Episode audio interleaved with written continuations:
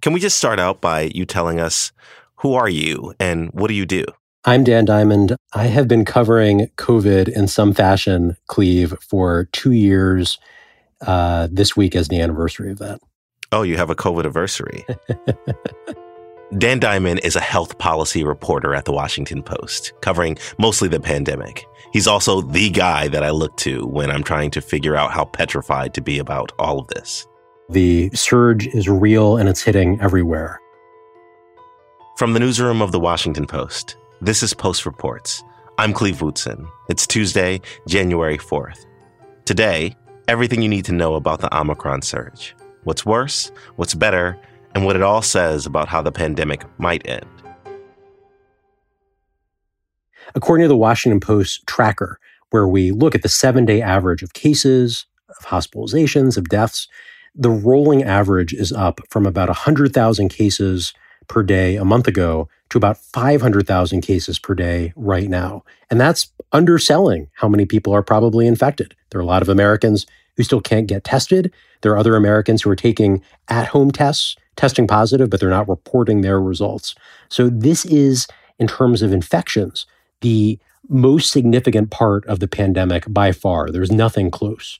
When it comes to hospitalizations, people who are having serious enough cases to show up in the ICU, those numbers are on the rise too. They've essentially doubled over the past month. But a lot of people who are going to the hospital for COVID care right now, they, they have less severe cases, or maybe they're going for a different reason to the hospital and testing positive with COVID when they're there, just because so many people are infected right now. So it's it's a bad, bad wave, but it's different than the previous waves. Can you talk a little bit more about how it's different from the previous waves? More severe, less severe?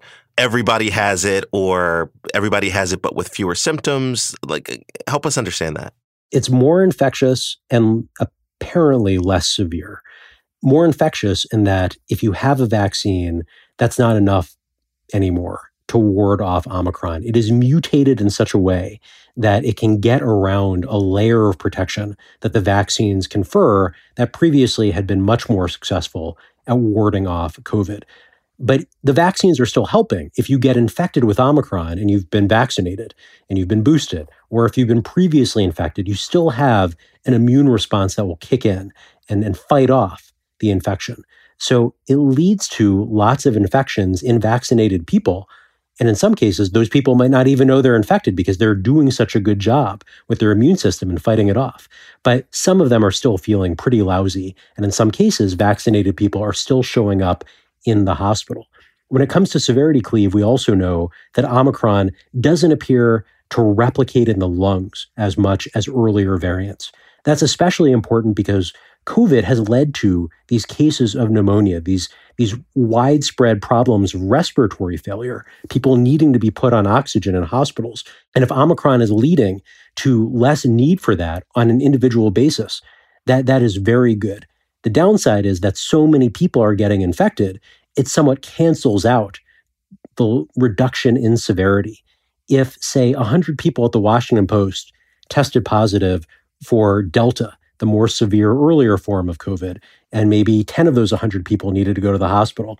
And now 1,000 people at the Post are testing positive for Omicron, and you know 150 people are needing to go to the hospital. It's a lower percentage, but it's still total pretty bad given where hospitals have been these past number of months. They're already badly hit. Now more patients are showing up. Do we know yet what happened over the holidays? Like, I think one of the questions that we had going into the holidays was whether or not everybody was going to get together with family and friends and everybody was going to infect everybody with Omicron and we would have this sort of disaster on our hands at the beginning of the year. And I wonder if we're seeing any results or data from that, uh, or, or if that's yet to come in, in, you know, the ensuing weeks. It's a great question. We know from past holidays, there will certainly be a surge from people traveling, from families getting together, friends gathering, people in, in crowded places while traveling. At the same time, we don't know, partly because of data. The CDC for the past two weeks didn't report a lot of this data because of the holidays. So unfortunately, we're kind of working off patchwork national results in some ways. And then we also don't know because of the way COVID can incubate. So there are some days before your Omicron symptoms become known. Um, and then there are even more days before some of those people might need to end up in the hospital. There's always been this lag built in with infections, with hospitalizations. And then some weeks later, we can see a rise in deaths. Unfortunately, Omicron has moved so quickly, we're, we're still playing catch up in many ways and understanding how severe is it when it leads to hospitalization and death. So we are dog park people in my house. We have a dog. We go to the dog park. And there was one day last week where everybody at the dog park was gone because we learned on our little WhatsApp group that everybody had coronavirus or was coronavirus adjacent or a spouse had coronavirus and they weren't, you know, they weren't coming out to infect other people. And I think the feeling that a lot of us had was that we'd done everything in our power. We gotten vaxxed, we've gotten boosted, we stayed away from people for what, 20, 22 months, almost two years. And now, is it just that Omicron is something that we're all going to get? Uh, should people feel bad if they get it now? Does it mean they haven't really followed the rules or made some mistake or something like that? Well, first, Cleve, I'm right there with you. When I when I first started reporting on Omicron around Thanksgiving, when I first started talking to people in the administration about it, I, I said to my wife that day, this is probably the variant that's going to get us because it can evade vaccines and it's spreading so quickly. So I've been bracing for five weeks for the prospect of, of getting infected after two years of dodging COVID. So this isn't, it's not a moral judgment. It's not, it's not a personal failing. Omicron is just that aggressive. At the same time, I, I, don't think it's a certainty. There are still things you can do to protect yourself. You can still wear high quality masks. You can still cut down on, on gathering indoors at this moment. I think there are going to be a lot of people that Omicron skips. And on some level, I'm, I'm hoping to be one of those people. I would much rather wait a couple of months and get whatever Omicron specific booster or, or just another booster and not have to deal with a few days that could be pretty lousy myself. But I think if it happens for a lot of us who are vaccinated and boosted, it's going to be far less severe than it could have been. And, and that, in some ways, is the silver lining.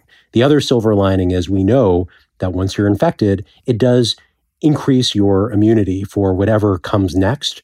And the combination of being vaccinated, boosted, and then having an Omicron infection, it's like having multiple layers of armor for whatever the next variant uh, the world throws at us in a couple months. I think, like you, I was bracing for maybe this is the one that gets us. And then me and my wife got sick. We got sick with coronavirus maybe a week or so before Christmas. And I don't know, there, there was this strong feeling of like, maybe I didn't do the right thing, or you know, maybe maybe I let my guard down really? too much. Well, after you know, I got vaxxed, I got boosted. I got boosted the day I was eligible to get boosted. And I've been in in a large sense an opinion leader for my family, including, you know, friends and family who don't want to get boosted or vaccinated, who are worried about whatever. But there was always also this worry of like, or this question whether my guard needs to be up more more than it was. I mean, there's a lot of time to think when you're like, you know, taking Robitussin and you know, chilling in bed. I, I just wonder if there are other people out there that sort of feel like the same the same way. You know, maybe maybe this is just our new normal and I can never let my guard down. I think the federal government often oversold what the vaccines could do. And the message from the Biden administration and their strategy very much was vaccinations will get us out of the pandemic. Now, to a large part, that's true. Uh, if, if you look at any of the data, if you're vaccinated, you have significantly less risk of getting sick. If you get sick and you're vaccinated, you have significantly less risk of ending up in the hospital, and ditto for death rates. So the vaccines are, are hugely, hugely helpful. But there was data that our colleagues at the Post first reported about over the summer of all the people suffering breakthrough infections, first in, in Provincetown, Massachusetts. And the federal government worked very, very hard to say that the media was being irresponsible by writing about these breakthrough infections when it's become increasingly clear over the past six months. Breakthrough infections are pretty common. I, have seen data, Cleve, from Oregon, where about one third of all infections in Oregon are in people who are vaccinated. So we, we know it happened even before Omicron, and Omicron is just going to make it worse. At the same time, the vaccines are doing what they are supposed to do in that they are making COVID a significantly smaller threat. They, they are priming your immune system to fight off the virus. And yes, if you're infected, you can get some of that immune protection too. But personally, I, I, would prefer to have the vaccines and boosters than take my chances with being unvaccinated and then, you know, hoping that that that the tussin is going to fight it off. What about the unvaccinated people? Like how how worried, how freaked out should, you know, friends and family members who some of whom I've been arguing with over the last couple of weeks feel about this current surge? Cleve, there's evidence that this variant is less severe than earlier variants, but that doesn't mean it's mild. And if you're unvaccinated and you don't have a previous infection, you don't have that immune response that built up because you were already sick with COVID, you could have a pretty bad case of, of this virus one challenge with coronavirus is that it spreads all over the body. It can get into the lungs, it can get into the brain, it can cause real heart problems. And that's why it's it's challenged us in ways that have been so unexpected and led to things like people suffering COVID related amputations because of blood clots. This is a serious disease. This is not the flu. And if you're unvaccinated and don't have the protection to ward it off, it's hard to say how bad a case could be though we certainly know that that people who are younger do better with COVID than people who are older and might have more vulnerabilities, more comorbidities that COVID exacerbates. One other question, or another question that I wanted to delve into, is about hospitals. I've heard the rumors and the thoughts about nursing shortages, about doctor shortages, about staffing shortages, about not just whether they're going to be overwhelmed with COVID patients, but also whether you're going to be able to go if you get anything, if you break a leg or sprain an ankle or something like that. Where are we on that front? This isn't a rumor. This is true. Hospitals are dealing with shortages across the country. There are some states where more than 40% of hospitals are reporting critical staffing shortages. So it, is it is a real problem. I have been collecting some of those anecdotal reports of people whose surgeries have been pushed off, of procedures that have been canceled, of transplants that have been called off because the patient showed up to get a transplant and that person may have had an Omicron infection, so didn't get the liver or went to somebody else. This is really shaking up the nation's healthcare system. And while those of us who are, are working out of our homes might not realize it, Americans who are working out of hospitals and health centers are feeling it for real every day of this Omicron surge. After the break, we'll talk about the CDC's shifting guidance and why so many people seem to have trouble taking it seriously. We'll be right back. This podcast is sponsored by Monarch Money. Are you saving to reach your financial goals? Reaching those goals isn't just about getting more money, but by managing what you have. And the best way to manage your money? Monarch Money. Monarch Money is a new kind of finance app that's intuitive, powerful, ad-free, and takes the headaches out of budgeting. Try it free when you go to monarchmoney.com slash podcast. Monarch puts all your accounts, investments, transactions, and finances at your fingertips. With a complete view of your finances, you'll gain insights on your spending and find new ways to save. Plus, Monarch lets you customize your dashboard, collaborate with your partner, set custom budgets and goals, and track your progress toward them. See why Mint users are turning to Monarch Money and loving it, and why the Wall Street Journal named Monarch Money the best budgeting app overall. Get a 30-day free trial when you go to monarchmoney.com slash podcast. That's M-O-N-A-R-C-H money.com slash podcast for your free trial. monarchmoney.com slash podcast. So after the CDC recommended reducing the amount of time someone isolates after being infected with coronavirus or being in contact with it, everybody began memeing the C, the CDC, basically saying the CDC doesn't know what it's talking about. My favorite one of these is uh, the CDC now recommends eating straight off the floor at Waffle House. from the south that one just that one just got me but i wonder if it speaks to a larger question of whether people have eroded trust in the cdc whether they believe that the federal government you know is good at telling them how to beat this thing on one level, I actually kind of liked that people were memeing the CDC because it's sort of better than the alternative, right? Like you could see a public health agency putting out guidance and nobody pays attention. When folks are are making jokes about politicians or whatever, at least it's in the cultural zeitgeist. At least they know something happened. So I'm I'm I'm choosing to hang on to that sliver of of uh, the good part of of the CDC being busted on. At the same time, I do think the CDC has really muddled the message on COVID protections over the past year, whether it was encouraging Americans to stop wearing masks in the spring, a decision that caught the White House by surprise. You may have even worked on some of those stories, how the Biden administration didn't, didn't know CDC was going to do that. And then a few months later, having to encourage Americans to put masks back on uh, because of the, the risk of breakthrough infection. So I think the CDC has not done a great job of priming Americans for when these changes are announced. In this case, the evidence was mounting pretty quickly, whether it was at your local dog park, whether it was at hospitals, at, at schools. So many people have tested positive that to just keep society functioning, you might need to shorten how long people are staying away from their jobs. And that's what CDC was responding to. And, and drawing on some science, but also drawing on economic arguments and uh, real world data for making the case for bringing people back to work faster. Do you think that guidance was sound? I, I remember and wrote a little bit about, you know, some of the arguments that the CDC should be responding to just the science, not the economics, not whether or not we have enough nurses, but just you know, what is the data telling us? And I, I, wonder how you feel about that decision, but also if there's this overwhelming feeling that the CDC is responding to outside pressure. Biden promised that he would stick to the science in making in policy, but it seems like this this decision does seem to be influenced by those outside factors. So Biden inherited a public health apparatus that had been pretty beat up by the Trump administration.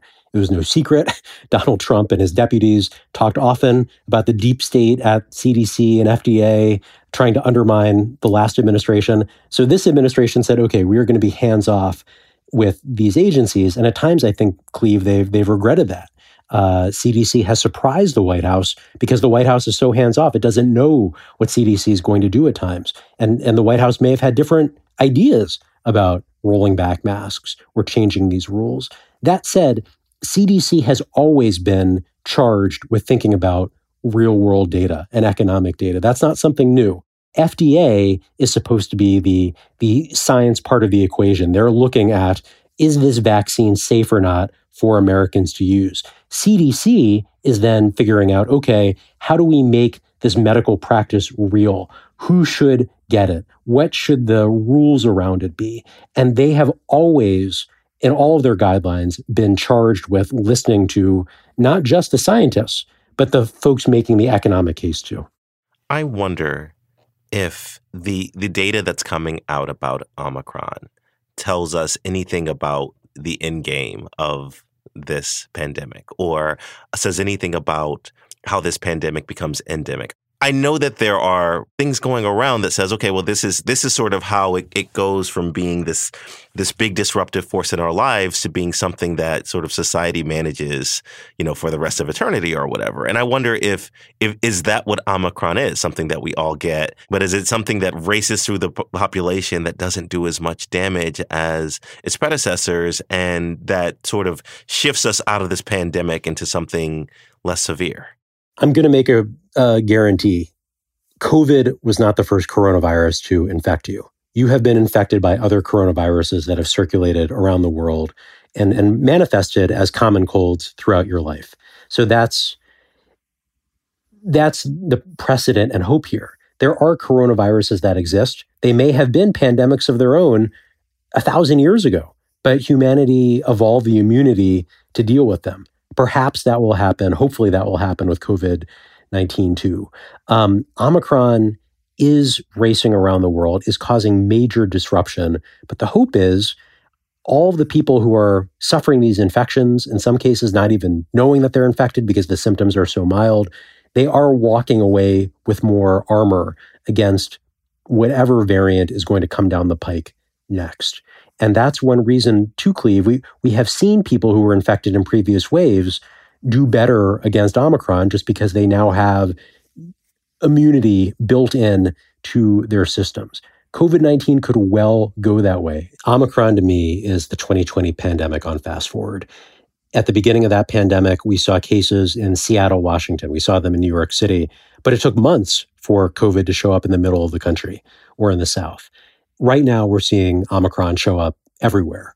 It's it's moved so much faster. But the beauty of being on fast forward cleve is you get to the end faster. So the hope would be that the spikes that we are seeing, if you and I were to get back on a podcast in a month that we will be very much through the worst of it. We also can hope that there will be more treatments available in the coming weeks. There's an antiviral from Pfizer that's particularly promising that is starting to roll out around the country. And if you give it to people who are infected relatively early in their course of care, it can really cut down the risk of hospitalization. So there are more ways to fight the pandemic in 2022 than there were in 2020, no doubt. The challenge is making sure that we have enough healthcare workers who can deliver those treatments, who can help fight the pandemic and aren't fighting infections themselves. Thanks so much, Dan. I really uh, appreciate you joining me today. Cleve, thanks for having me. And, and I hope uh, all of us can look back on this Omicron wave as a tough time, but a time that passed pretty fast. Dan Diamond is a health policy reporter for The Post. Ariel Plotnick produced this story, and it was edited by Maggie Penman. Reena Flores mixed the show. And that's it for Post Reports. Thanks for listening. Tomorrow, we'll talk about infighting on the pro Trump internet and the battle over QAnon's future. I'm Cleve Wootson. We'll be back tomorrow with more stories from the Washington Post.